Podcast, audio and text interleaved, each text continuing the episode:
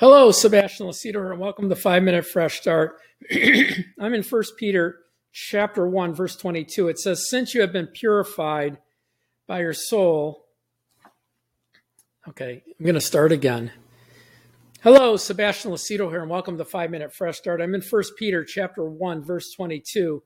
Since you have purified your souls in obeying the truth through the Spirit in sincere love of the brethren, Love one another fervently with a pure heart, having been born again, not of corruptible seed, but of incorruptible, through the word of God, which lives and abides forever.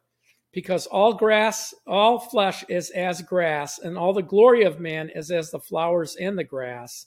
The grass withers and the flowers fall away, but the word of the Lord endures forever.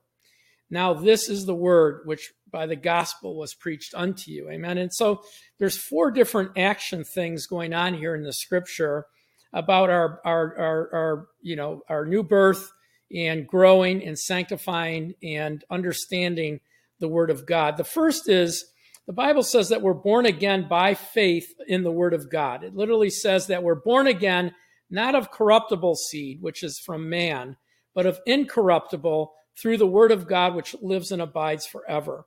You know, the born again experience, we believe we have an, there's an event in our life, a reality in our life that Jesus is alive, that God's alive, whether it be through an experience of the power of God or the word of God.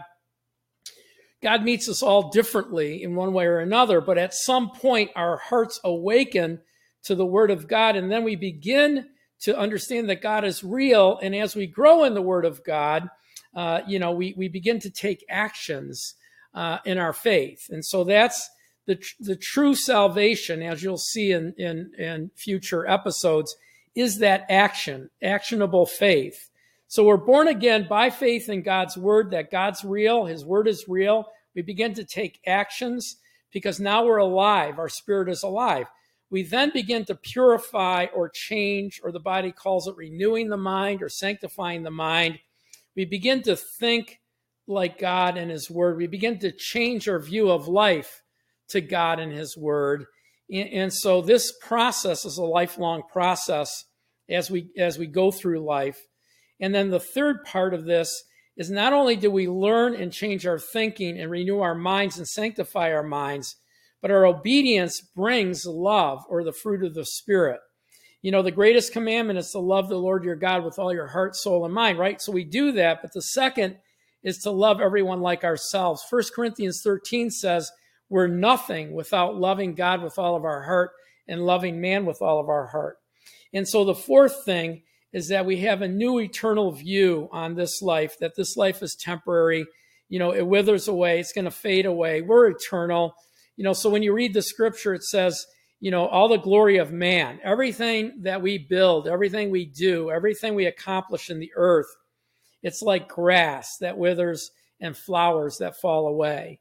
You know, so this process is we learn God's real, we begin to gravitate toward God, we begin to understand His word, learn His word, change our thinking, change our minds, which changes our actions. Our actions then lead us to be eternally minded and not temporal minded or carnal minded here on earth. Amen. So that's our broadcast for today. Really, when you look at this, this is the outline of salvation.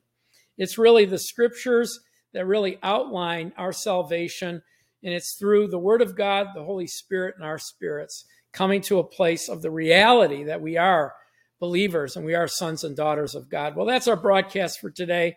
Thank you for listening. Please share with your family, friends, and your network please visit our website, watchersoftruth.com. That's watchersoftruth.com. We have plenty of study materials for you. And uh, God bless you. And I pray that God's blessing would be upon you and your family and that his face would shine upon you in all that you do and all you put your hands to. God bless you and have a great day. Thank you for watching.